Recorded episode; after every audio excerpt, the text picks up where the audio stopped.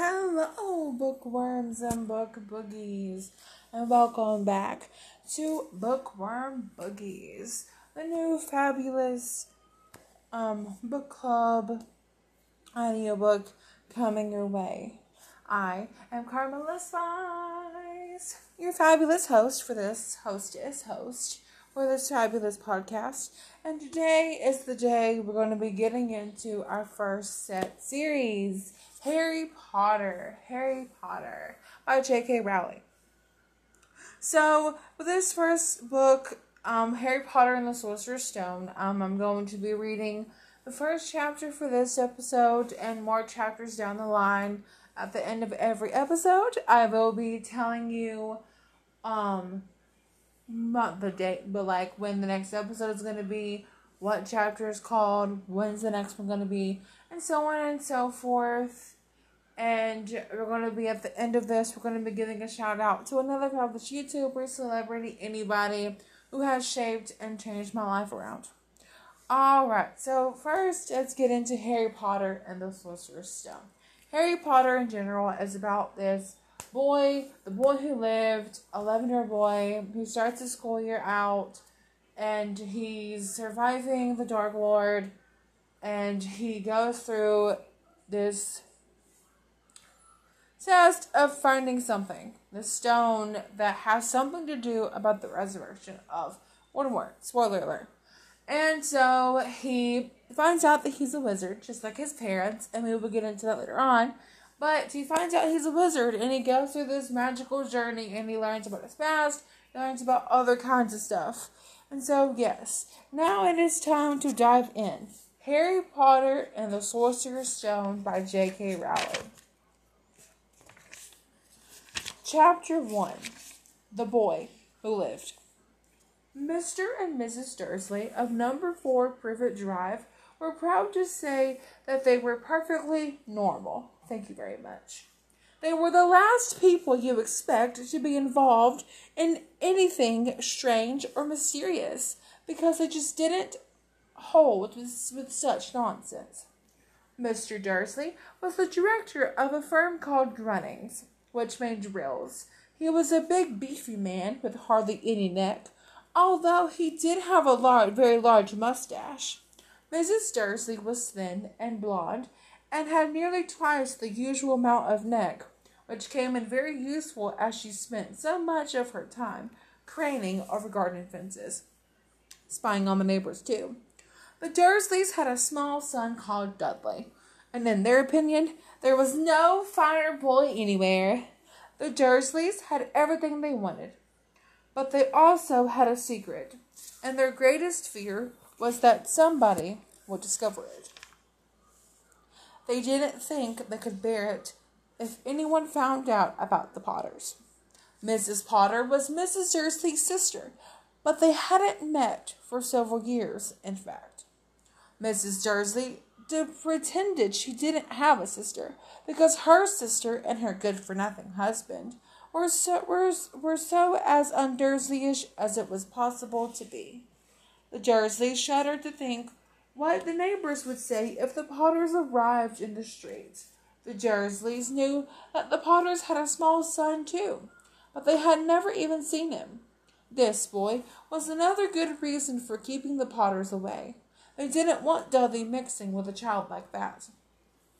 When Mr. and Mrs. Dursley woke up on the dull gray Tuesday, our story starts. There was nothing about the about the clouded sky outside to suggest that strange and mysterious things would soon be happening all over the country. Mr. Dursley hummed as he picked out his most boring tie for work, and Mrs. Dursley gossiped away happily as she wrestled a screaming Dudley into his high chair. None of them noticed a large tawny owl flutter past the window at half past eight Mr. Dursley picked up his briefcase, pecked Mrs. Dursley on the cheek, and tried to kiss Dudley goodbye, but missed, because Dudley was now having a tantrum and throwing his cereal at the walls. Little Tork, chortled Mr. Dursley as he left the house. He got into his car and backed out of number four's drive.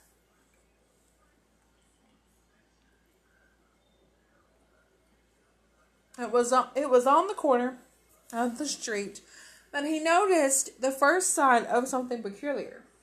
A cat reading a map. For a second, Mr. Dursley didn't realize what he had seen. Then he jerked his head around to look back to look to look again. There was a tabby cat standing on the corner of Privet Drive, but there wasn't a map in sight. What could be what could he had been thinking of? It must have been a trick of the light. Mr. Dursley blinked and stared at the cat. It stared back. As Mr. Dursley drove around the corner and up the road, he watched the cat in his mirror. It was now reading the sign that said Privet Drive. No, looking at the sign. Cats couldn't read maps or signs. Mr. Dursley gave himself a little shake and put the cat out of his mind. As he drove toward town, he thought of nothing except a large order of drills he was hoping to get that day. But on the edge of town, drills were driven out of his mind by something else. As he sat in the usual morning traffic jam, he couldn't help noticing that there seemed to be a lot of strangely dressed people about. People in cloaks. Mr. Dursley couldn't bear people who dressed in funny clothes. The get ups you saw, young people. He supposed this was some stupid new fashion. He drummed his fingers on the steering wheel, and his eyes fell on a huddle of these weirdos standing quite close by. They were whis- whispering excitedly together. Mr. Dursley was enraged to see that a couple of them weren't young at all. Why, that man had to be older than he was, and wearing an emerald green cloak. The nerve of him! But then it struck Mr. Dursley that this was probably some silly stunt. These, those, these people were obviously collecting for something. Yes, that would be it. The traffic moved on, and a few minutes later, Mr. Dursley arrived in the Grunnings parking lot, his mind back on drills. Mr. Dursley always sat with his back to the window in his in his office on the ninth floor. If he hadn't, he might have found it harder to concentrate on drills that morning. He didn't see the owls swooping past in broad daylight, though people down in the street did. They pointed and gazed open mouthed as owl after owl sped overhead. Most of them had never seen an owl even at night time. Mr. Dursley, however, had a perfectly normal owl free morning. He yelled at five different people he made several important telephone calls and shouted a bit more. He was in a very good mood until lunchtime, when he thought to stretch his legs and walk across the road to buy himself a bun from the bakery. He'd forgotten all about the people in cloaks until he passed a group of them next to the baker's. He eyed them angrily as he passed. He didn't know why, but they made him uneasy. This bunch were whispering excitedly too, and it couldn't see a single collecting tin. It was on his way back past them, clutching a large doughnut in a bag, that he caught a few words of what they were saying. The Waltzes! That's right. That's what I heard. Yes, their son Harry. Mr. Dursley stopped dead. Fear flooded him. Fear flooded him. He looked back at the whisper at the whisperers as if he wanted to say something to them, but thought better of it.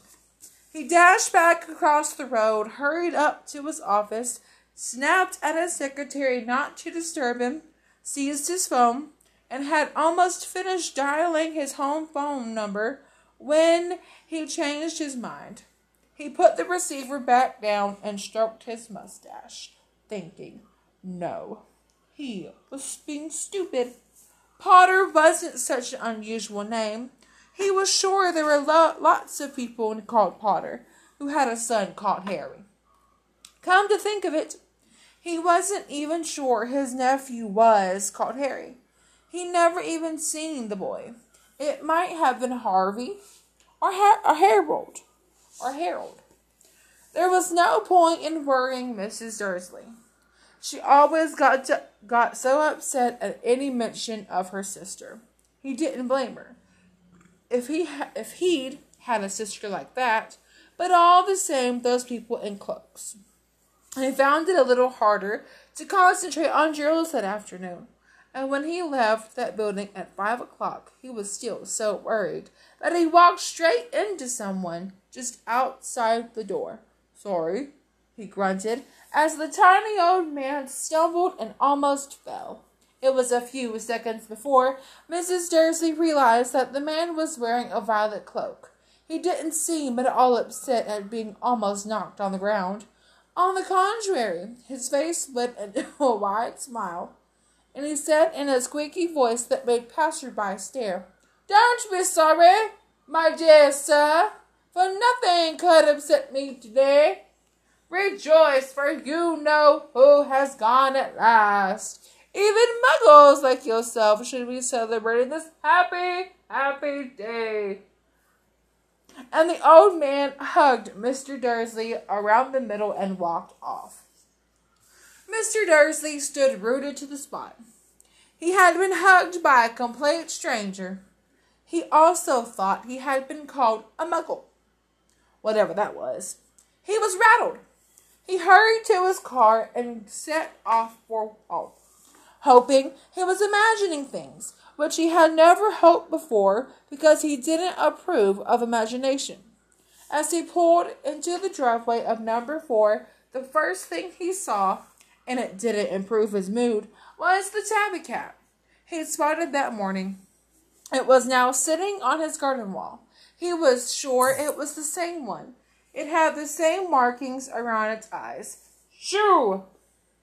said Mr. Dursley loudly. The cat didn't move. It just sat it just gave him a stern look. Was this normal cat behavior? Mr. Dursley wondered, trying to pull himself together. He let himself into the house. He was still determined not to mention anything to his wife. Mrs. Dursley had had a nice, normal day. She told him over dinner all about Mrs. Next Door's problems with her daughter and how Dudley had learned a new word, won't.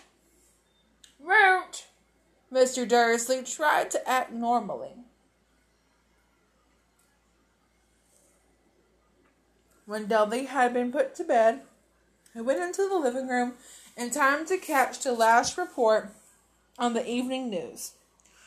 And and finally, bird watchers everywhere have reported that the nation's owls have been behaving very unusually today. Although owls normally hunt at night and are hardly ever seen in daylight, there have been hundreds of sightings of these birds flying in every direction since sunrise.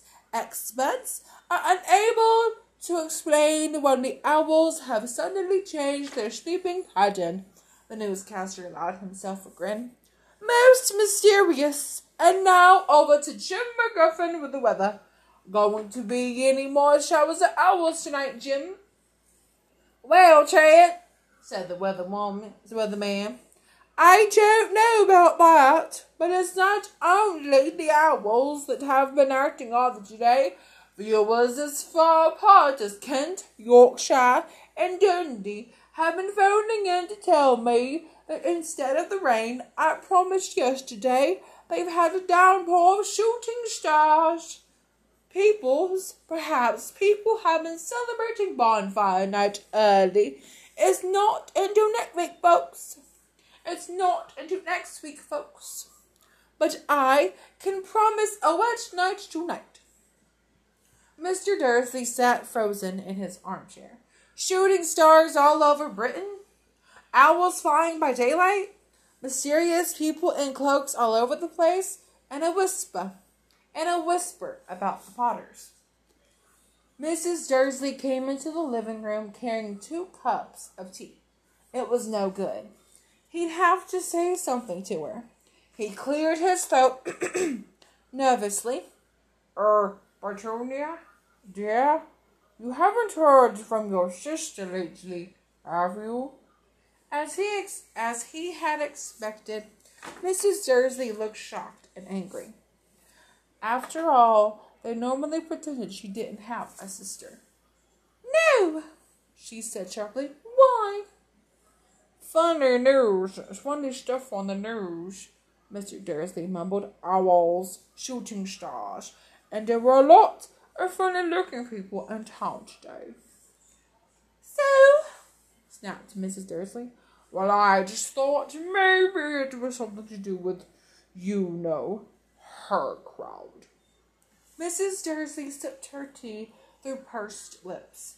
Mr. Dursley wondered whether he dared tell her he heard the name, heard the name, Potter. He decided he didn't dare. Instead, he, he said, as casually as he could, their, their son, he'd be about Dudley's age now, wouldn't he? I suppose so, said Mrs. Dursley stiffly. What's his name again? Howard, isn't it? Harry. Nasty common name, if you ask me. Oh, yes, said Mr. Dursley, his heart sinking horribly. Yes, I quite agree. He didn't say another word on the subject as they went upstairs to bed. While Mrs. Dursley was in the bathroom, Mr. Dursley crept to the bedroom window and peered down into the front garden. The cat was still there. It was staring down Privet Drive as though it were waiting for something. Was he imagining things? Could all this have anything to do with the Potters? If it did, if it got out that they were related to a pair of, well, he didn't think he could have bear it. The Dursleys got into bed. Mrs. Dursley fell asleep quickly, but Mr. Dursley lay awake. Turning, turning, Mr. Dursley lay awake, turning it all over in his mind. His last comforting thought before he fell asleep was that even if the Potters were involved, there was no reason for them to come near him and Mrs. Dursley. The Potters knew very well what he and Petunia thought about them and their kind. He couldn't see how he, he he couldn't see how he and Petunia could get mixed up in anything that might be going on. He yawned and turned over. It couldn't affect them. How very wrong he was. Mr. Dursley might have been drifting into an uneasy sleep, but the cat on the wall outside was showing no sign of sleepiness. It was sitting as still as a statue, its eyes fixed unblinkingly on the far corner of Privet Drive, and didn't so much as quiver when a car door slammed on the next street, nor when two owls swooped overhead. In fact, it was nearly midnight before the cat moved at all.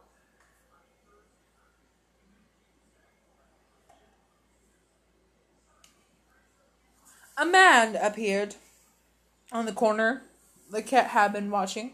Appeared so suddenly and silently you'd have thought he just popped out of the ground. The cat's tail twitched and its eyes narrowed. Nothing like this man had ever been seen on Privet Drive. He was tall, thin, and very old, judging by the silver of his hair and beard, which were both long enough to tuck into his belt. He was wearing long robes, a purple cloak that swept to the ground, and high heeled buckled boots. His blue eyes were light, bright, and sparkling, behind half moon spectacles, and his nose was very long and crooked, as though it had been broken at least twice. This, ne- this man's name was Albus Dumbledore.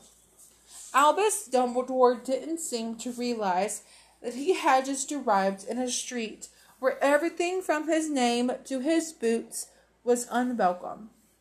He was busy rummaging in his cloak, looking for something. He, but he did seem to realize he was being watched because he looked up suddenly at the cat which was still staring at him from the other end of the street. For some reason, the sight of the cat seemed to amuse him. He chuckled and muttered, I should have, I should have known.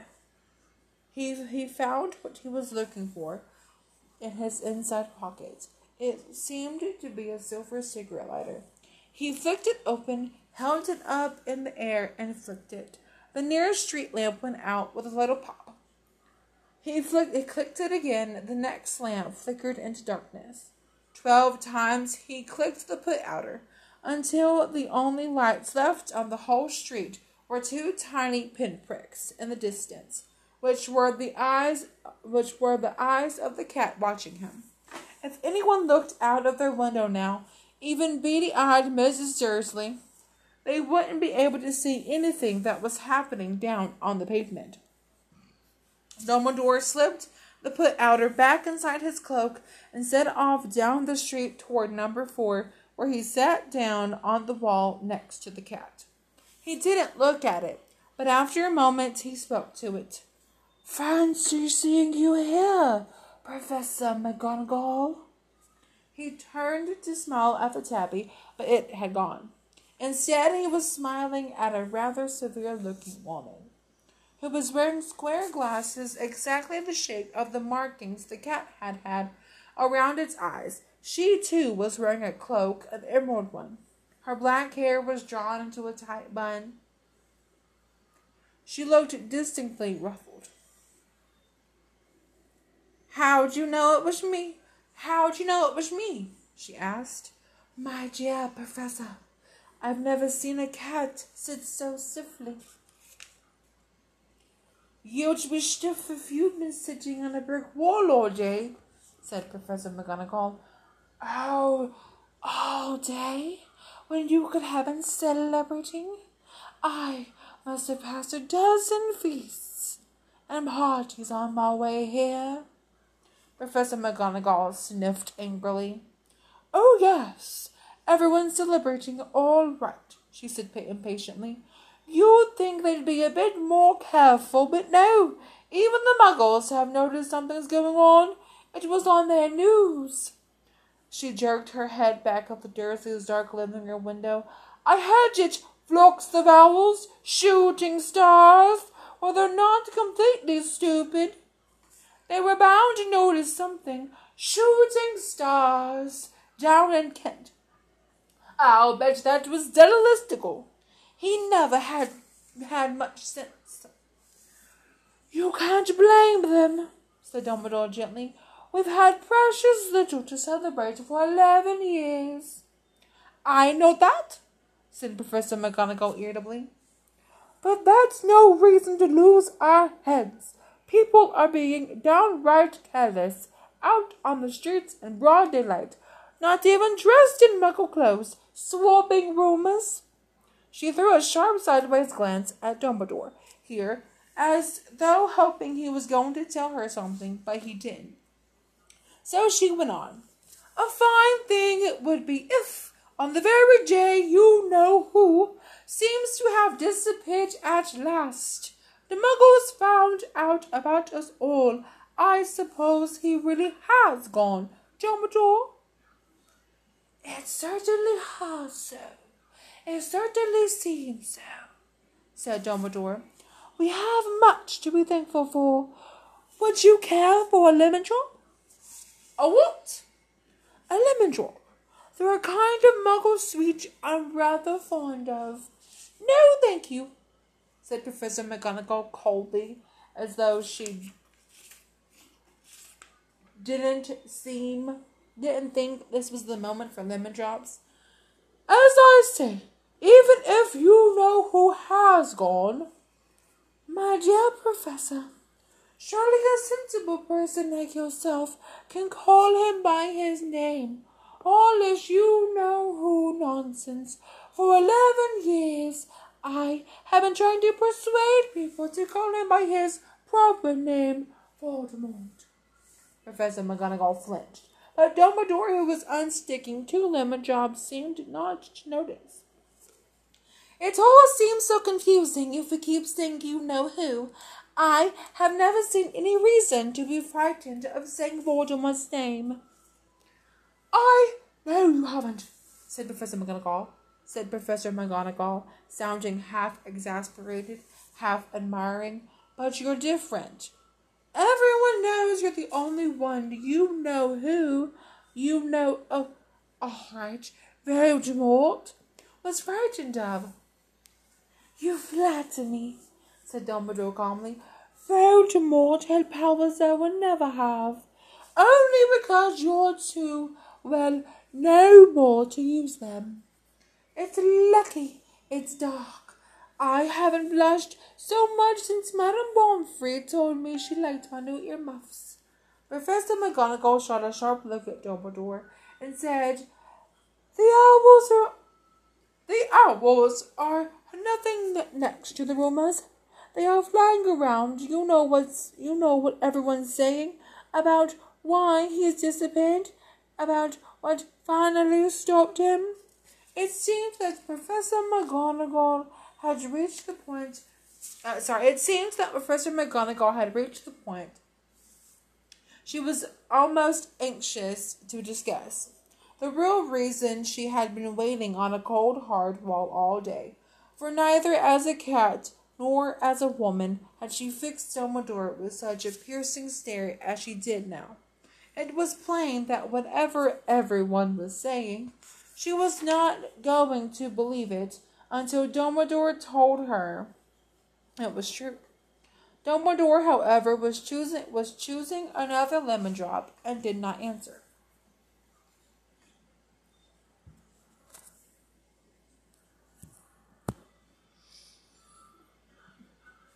What what they're saying, she pressed on, is that the last night Voldemort turned up in Godric's Hollow?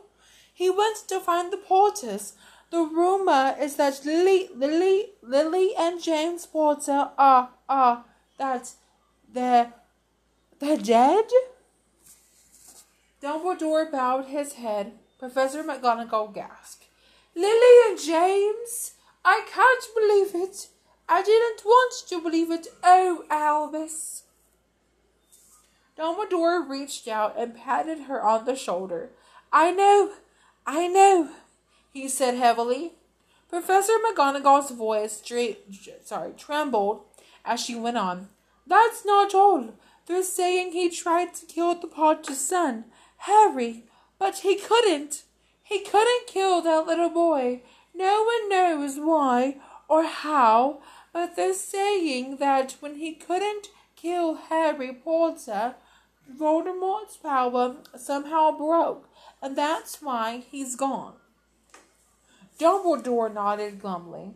It's it's true, faltered faltered Professor McGonagall. After all he's gone he's done. After all the people he's killed, he couldn't kill a little boy. It's just astounding of all the things to stop him. But how in the name of heaven did Harry survive? We can only guess, said Dumbledore. We may never know. Professor McGonagall pulled out a lace handkerchief and dabbed at her eyes beneath her spectacles. Dumbledore gave a great sniff as he took a golden watch from his pocket and examined it. It was a very odd watch. It had twelve hands but no numbers. Instead, little planets were moving around the edge. It must it must have made sense to Dumbledore, though, because he put it because he put it back in his pocket and said, "Hagrid's late. I suppose it was he who told you I'd be here, by the way." Yes, said Professor McGonagall, and I don't suppose you're going to tell me why you're here of all places. I've come to bring Harry to his aunt and uncle. You're there, the there, the only family he has left now. You don't mean, you can't mean the people who live here?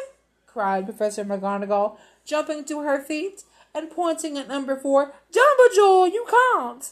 I've been watching them all day. You couldn't find two people who are less us, and they've got this son. I saw him kicking his mother all all the way up the street, screaming for sweets. Harry Potter, come and live here. It's the best. Excuse me, I'm so sorry, y'all. Y'all can cut it out. Don't listen to that awkward burp. It's the best. Uh, it's the best place for him," said Dumbledore firmly. His aunt and uncle will be able to explain everything to him when he's older. I've written them. I've written them a letter. A letter? repeated Professor Mag- repeated Professor McGonagall faintly, sitting back down on the wall. Really, Dumbledore? You think you can explain all this in a, le- in a letter? These people will never understand him. He'll be famous a legend. I wouldn't be surprised if, if today was known as Harry Potter Day. In the future, there will be books written about Harry. Every child in our world will know his name. Exactly, said Dumbledore, looking very seriously over the top of his half-moon glasses. It would be enough to turn any boy's head. Famous before he can walk and talk famous for something he won't even remember. Can't you see how much better off he'll be growing up away from all that until he's ready to take it? Professor McGonagall opened her mouth, changed her mind, swallowed, and then said, Yes, yes, you're right, of course. But how is the boy getting here, Dumbledore? She she eyed his cloak suddenly, as though she thought he might be hiding Harry underneath, underneath it. Hagrid's bringing him. You think it wise to trust Hagrid with something as important as this? I would trust Hagrid with my life, said Dumbledore. I'm not saying, I'm not saying his has blah blah blah. Sorry, repeat. I'm not saying his heart isn't in the right place said Professor McGonagall drudgingly, drudgingly. But you can't pretend he's not careless. He does tend to. What was that? A low rum, a roll, a low, a roll, a low rumbling sound had broken the silence around them. It grew steadily louder as they looked up and down the street for some sign of a headlight. It swelled to a roar as they both looked up at the sky and a huge motorcycle fell out of the air and landed on the road in front of them.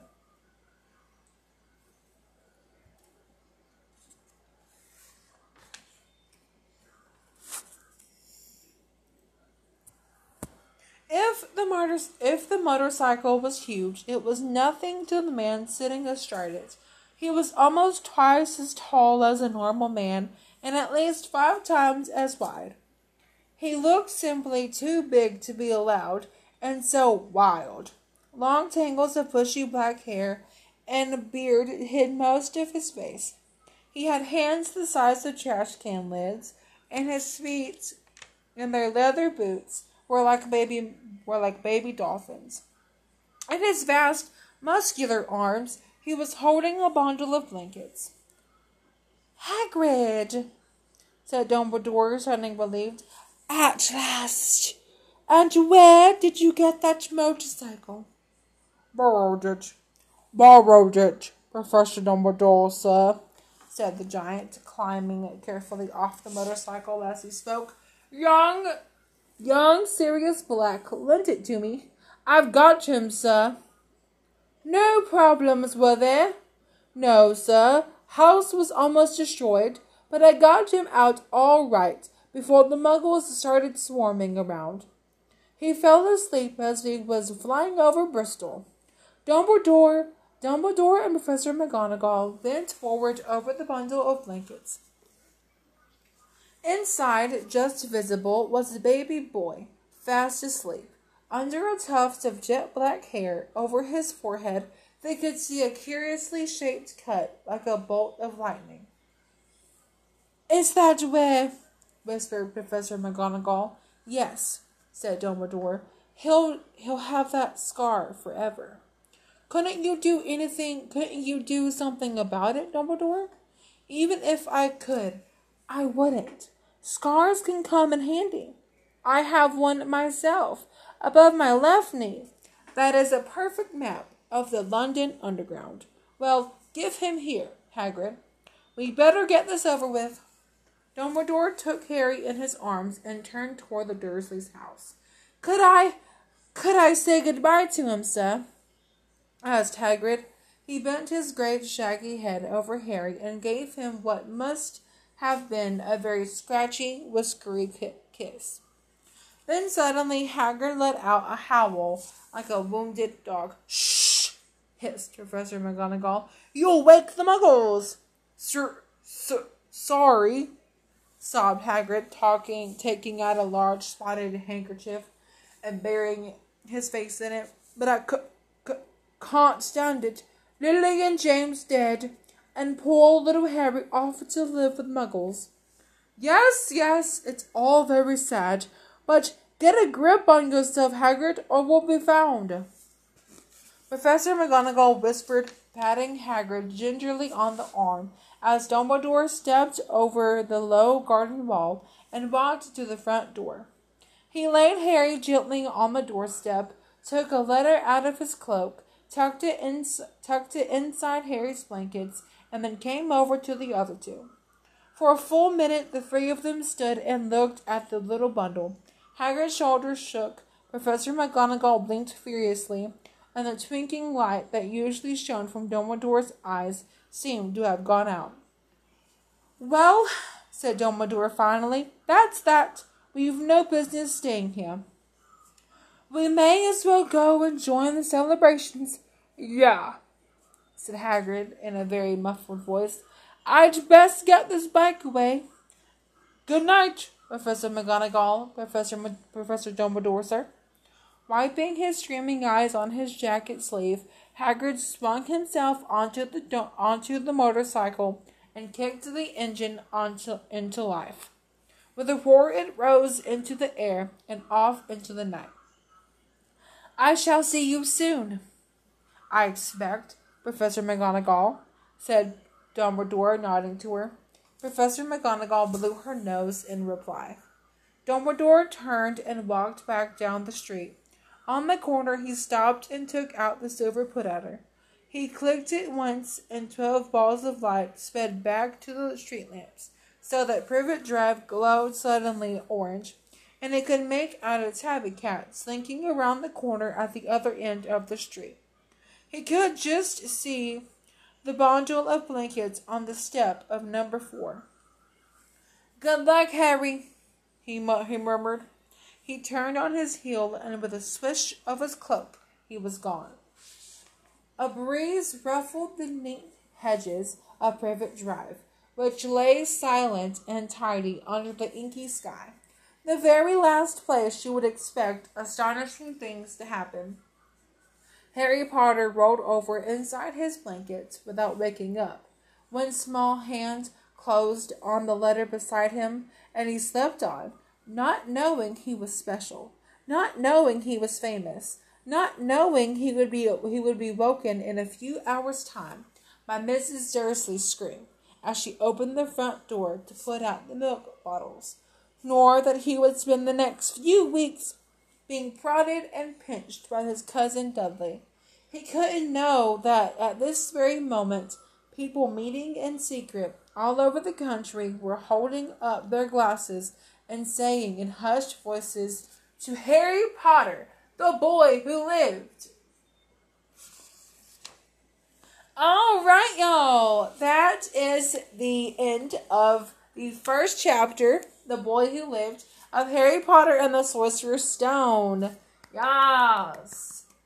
So, every week I will be starting the chapters um, probably next week I am going on vacation. I'm going to be taking a week from it. Um, probably two weeks or three weeks time. On Tuesday or Friday, I will upload another video. Sorry, I'm stupid. Another episode, and it will be chapter two The Vanishing Glass. So, that is the quote unquote end of the first chapter, and now it is time for a shout out. A shout out. Woohoo, woohoo. A shout out. Woohoo, woohoo. All right, guys. So, Today's shout out goes to Miss Liza Koshy. Liza. So Liza Koshy is a YouTuber, actress, TV host, star host, and one of my favorite icons and YouTubers. Um, she really has shaped me by um, unwillingly showing what comedy really is and opening up to yourself. And especially when I watched her YouTube series, um, Liza On Demand. When watching Liza On Demand, the show opened me up to my own identity, knowing who I am, be yourself, don't be yourself at certain times, but be you. Be you. Be the true you who you feel inside. But Liza Koshy, and all in all, I love her videos. She's an amazing person. She's on so much TV shows. She's hosted a lot of things. And Liza, if you are tuning into the podcast, if you are, hey girl. If you're not, it's okay. I'm just giving you a shout out. And it's to be a great day. And so, yes, Liza, love you, girl. So that is our shout out. Shout out, yes, for this week's episode. And so this will conclude the first, technically, the first episode of Harry Potter and the Sorcerer's Stone audiobook. And I will see y'all next week. Sorry, I will see y'all in two weeks' time for chapter two the Vanishing Glass. Bye, y'all. Y'all. See y'all next week.